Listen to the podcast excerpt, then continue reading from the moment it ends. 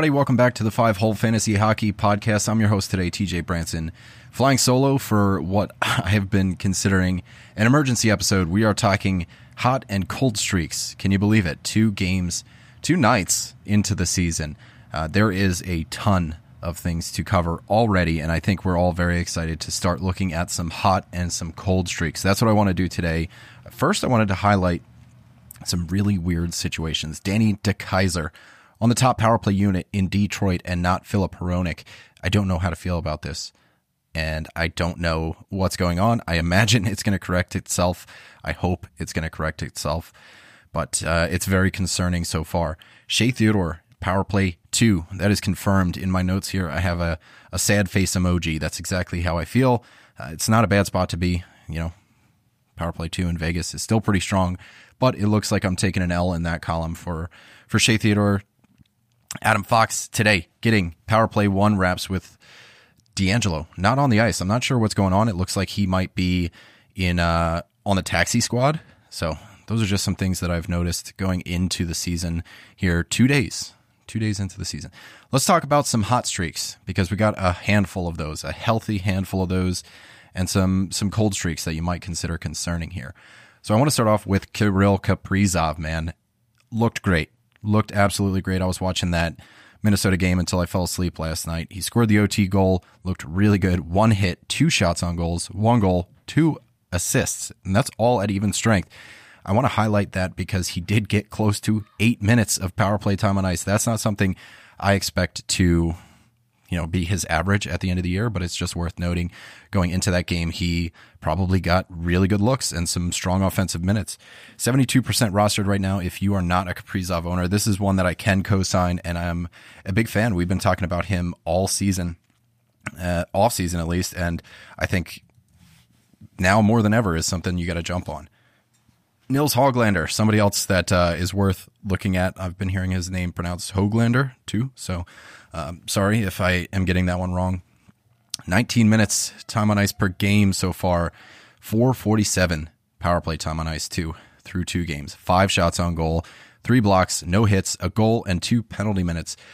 This kid is a great short term ad.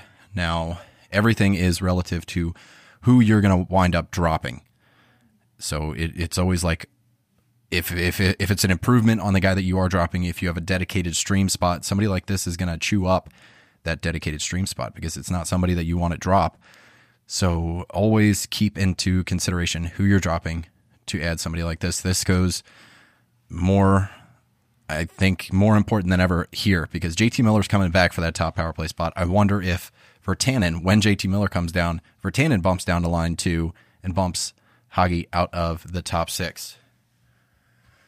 Joel Farabee, the next guy we're going to talk about, somebody that has been a hot topic in all fantasy circles, whether it be Reddit, in the Discord, um, on Twitter, whatever. Joel Farabee, people are losing their minds.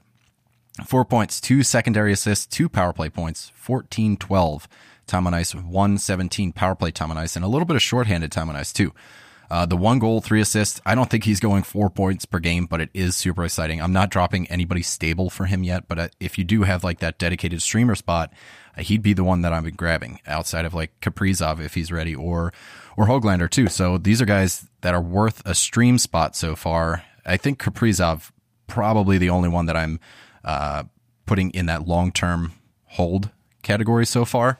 And then the second long term hold that I want to talk about is somebody that I am slowly and more like more quickly becoming a believer in. Alex Romanov, somebody we brought up in our last couple episodes here, uh, and a lot through the offseason too, especially when we were talking uh, our Dynasty series back in last April, almost a year ago.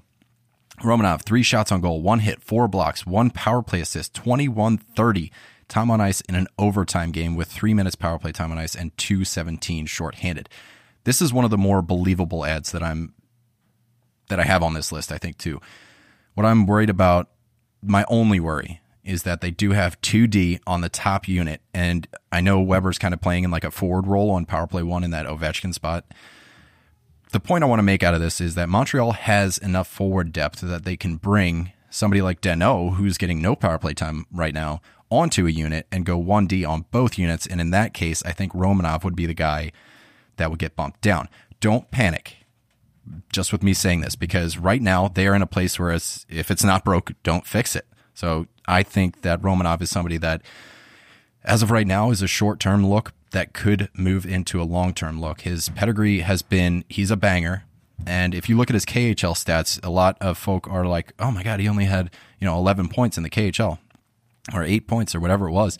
He was playing 11 minutes time on ice in the KHL.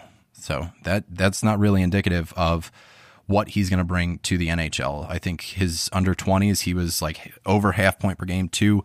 So if, if, if he is an improvement on your roster, somebody like Hronek, if you're one of the folks that's worried about him, or especially a Yandle, Romanov is somebody that you can slot in there and I think would be an improvement on a Yandle. Rob Thomas. Looks like I'm eating crow one game into the year.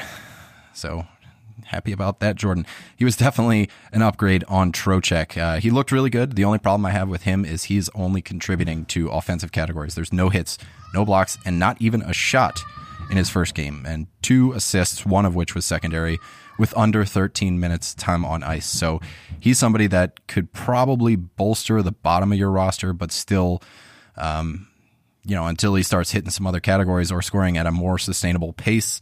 You know, again, the disclaimer here, the caveat, whatever you want to call it. We're one game in. So, and Mike Hoffman is going to be getting back into the into the lineup, so he's going to have better even strength line mates too.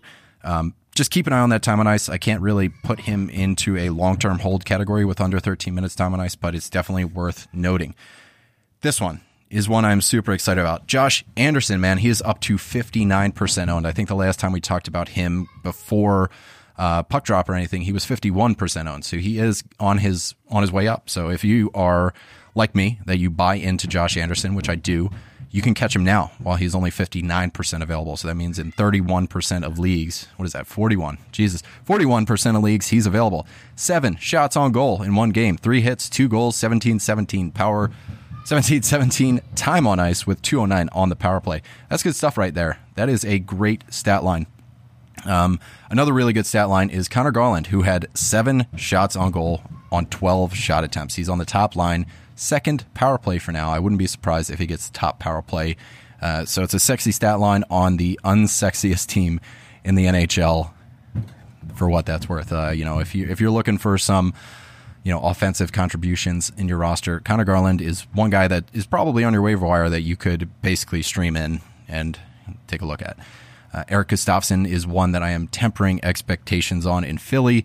I think at points leagues, I'd be a little more interested because the category spread is only offense so far. Uh, if the hits and blocks start to show up like they did in 18 19, then I think it's no holds barred. He could be owned in any league.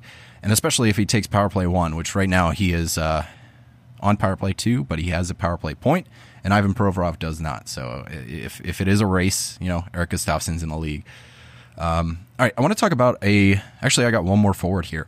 Nino Niederreiter, not something I thought I'd be, you know, saying anytime uh, again or anything. So uh, Nino is on a line with Aho and Teravainen. So I did watch that game a little bit last night, and I turned it off just because it was kind of.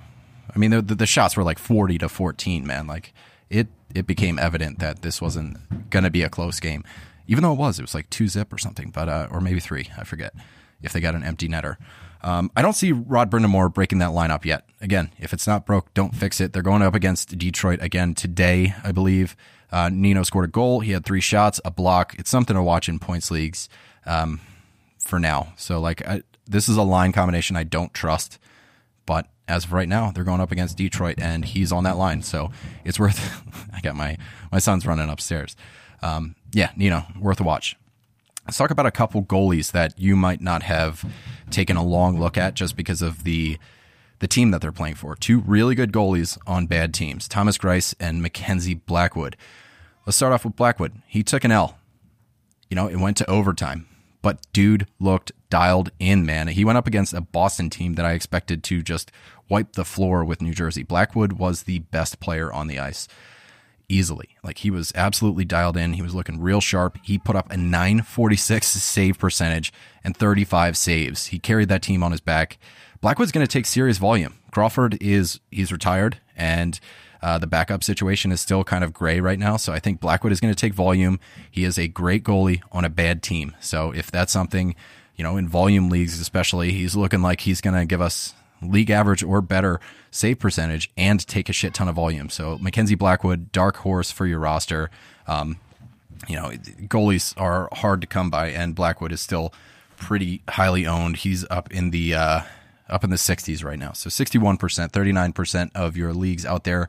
You could take a look at Mackenzie Blackwood if that's an upgrade on your roster. Thomas Greiss is the next guy I want to talk about. Detroit has no help whatsoever, dude. Like Greiss saved 40 of 42 shots. He's going to chug pucks. 952 save percentage. And my only worry with him is that I think there's going to be some form of exhaustion. Like Bernier is going to be okay behind him. He had actually kind of a an under the radar good year last year, albeit it was like kind of sh- overshadowed by how bad Detroit was. But he put up good good enough numbers that I was impressed for a Detroit team that wasn't so great. Greiss looked really really good. Um, he was busy too, and on the other side, like Carolina only allowed Detroit to take 14 shots, so he was getting no support but still put up a 952. He didn't get the win. I'm not expecting a ton of wins to come out of Detroit, but that's one area that he's gonna he's gonna excel in. He's gonna chug pucks, and every once in a while he's gonna put up save percentages like this. Again, not like totally expecting this every game, but uh, Thomas Greiss, you know, not as bad as the team around him. Great goalie, bad team, right there in that tier. All right, I want to talk about uh, the most dropped players or uh, some cold streaks, if we can call it that, two nights into the season. Kaapo Kakko, first one. Uh, he put up zeros everywhere else except for one block and two shots on goal. He went minus one. He did just get bumped to line three for Lafreniere, who only took one game to get into the top six. Sticking in New York, Tony DeAngelo is on the taxi squad, and Adam Fox. It's Adam Fox season, boys. He is practicing on Power Play One. It's time to go make that swap. Uh, I would. I don't know what to do with Tony DeAngelo because last year was just so wild and we're only one game in. So I don't want to panic too high, but if you have a roster spot in which you can sub Adam Fox in for somebody, I'm not dropping Tony D'Angelo, but I am trying to roster Adam Fox, even though he's pretty highly owned. Uh, he was available in none of the leagues that I'm in. He's 86% rostered in Yahoo, so uh, it's not like I could just go out and pick him up, but just a PSA, Adam Fox, Power Play 1. Cam Atkinson, 1402 time on ice two of those minutes were on the power play. Columbus did not look great offensively yesterday against um, against Nashville. So like that's kind of a disclaimer here. So I see I have Cam Atkinson and I have Max Domi on this one uh, on this like most dropped Yahoo players. Um, Domi I can get, but like I'm still a little bit reluctant to cut bait just here because it's reasonable to assume that he is the bottom of your roster. The stat line wasn't awesome, but Columbus didn't apply too much offensive pressure. So I, Personally, I'm giving Domi a couple games if I can, but if you're in dire need of that roster spot and Domi is at the bottom of your roster, it makes sense. It makes total sense.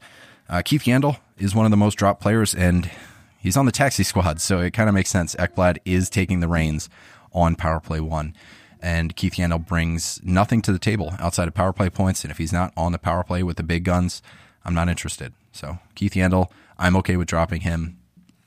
Uh, like the writing's on the wall, and you know early in the season. We have to be uh, on top of this kind of stuff. You know, like as much as I want to say that we need to be a little bit hesitant when we're like dropping Jason Zucker for Joel Farabee or you know dropping Klingberg who hasn't played a game yet for Alex Romanov. We need to we need to chill and we need to keep everything in relative uh, perspective here. So like if you have a Max Domi that you can drop or if you have a Keith Yandle that you can drop, then I'm okay with adding these hot guys. Uh, whoa, uh, but like these hot players that uh, that you can cycle in some of these these hot hands here. So that's fine. Like a Jeff Skinner, who's next on my list too. Fourth line, and uh, I there's some weird stuff going on. Like Tage Thompson on the top line, Olofsson, uh, Eric Staal, who is a game time decision right now, and uh, and Sam Reinhart on line too. So I imagine if Olofsson get bumped up to line one then Jeff Skinner could have a place in the top six. But for right now, he's waiver wire fodder. He played 14 31, had two shots, one hit, a minute and 57 on the power play. So he's he's on the second power play. So he loses that exposure to the big guys. Uh, not like we thought he was on the top line or anything. But if he does move up in the lineup, he's worth a stream. But right now, he should be on your waiver wire. Anthony Mantha, what is he doing in Yahoo's most dropped players, man? Two hits, 19 minutes time on ice. Like, I'm giving this one some more time. I don't know what the fuck is going on, what's wrong with you people. But, uh, dude, Detroit only put up 14 shots. And, like, I don't know what to tell you. Anthony Mantha should not be getting dropped. This is this is crazy. Um, yeah, but he's he's on this list and he should not be. Uh, Dominik Kubalik, another player that I'm kind of concerned about. 11:30 time on ice, 40 seconds on the power play, zeros across the board in terms of his stat line. It's not looking great. One game in, and like if you're antsy, you could probably you know cut bait. Even though I do want to urge caution, just because of how hot he was last year and how liable he is to go off. Chicago didn't look great, and they were up against arguably the best team in the NHL. They're going to shake things up. I guarantee it. Like they didn't look good. They're going to come into today, I think, with different lineups. And maybe he gets top power play. I don't know. So this isn't me like co-signing dropping him or anything, um, but I am extremely concerned about that time on ice, like under 12 minutes time on ice. So this is more of just a uh, like a public service announcement, a PSA here. Uh, things look bad because right now he's on line two, power play two, where he is flying solo. Like he's on an island in that deployment. There's nobody on line two to help him out. There's nobody on power play two to help him out. Uh, if he gets top line over to DeBrincat, I guess, which is a, which is a fight. It's going to be an internal competition, but keep an eye on it. So uh, Kubalik is somebody that I'm a little bit worried about. Uh, Voracek and Blake Coleman are the last two to hit this list before I post it up there. Uh, Jake Voracek, line three, power play two, one shot on goal, two penalty minutes. Again, terrible ice time. That is that is something that's consistent here. Is 14 19, a minute 30 on the power play. He's he's starting to inch his way towards drop territory. Like I I'd be okay with that. There are there are guys in this hot streaks like Kaprizov or you know Josh Anderson that I would much rather prefer than Jake Voracek. So you know if if you're somebody that's a worried Voracek owner, uh, I don't know. Like Josh Anderson brings different things to the table than Jake Voracek. So if you're making that swap, you're looking at losing some assists. Uh, the power play points that used to be uh, pretty much reliable aren't going to be there in as high volume because he is on power play too. So Jake Voracek looks like a drop to me. Just you know, heads up. Blake Coleman, uh, he's not impressing me yet, but there is super banger potential there. So he should be on the wire for now. 17, 1737 time on ice with three minutes, 18 shorthanded. Um, I, I'm just waiting for the banger stats to come. So I'm, I'm putting him on my watch list, but uh, he is one of the more dropped players of this week. I think of the last two days. So uh, it looks like people are making swaps like Blake Coleman for Joel Farabee or Blake Coleman for Kirill Kaprizov or Josh Anderson or Romanov or something like that. Totally cool. I can I can get behind that. So uh, I wanted to get this episode out there as soon as possible. I'm not going to edit, so if I uh, you know if there's some pauses or a mis mispronunciation or something like that. I'm totally sorry. But for now, I wanted to get this kind of like emergency hot slash cold streaks two days into the season out there just because there's a ton of stuff to go over. So um, I hope you guys enjoyed it. You guys can leave us a review. That would be totally rad. Or you guys can follow us at FHF Hockey on Twitter. Feel free to hop in the Discord. And until tomorrow, I think you know, round table. All three of the guys are going to be here for uh, for a week preview. So Sunday is the next time you guys are going to hear from us. Hopefully, unless there's something wild that I have to get out on the air tomorrow. But until then, guys, I love you.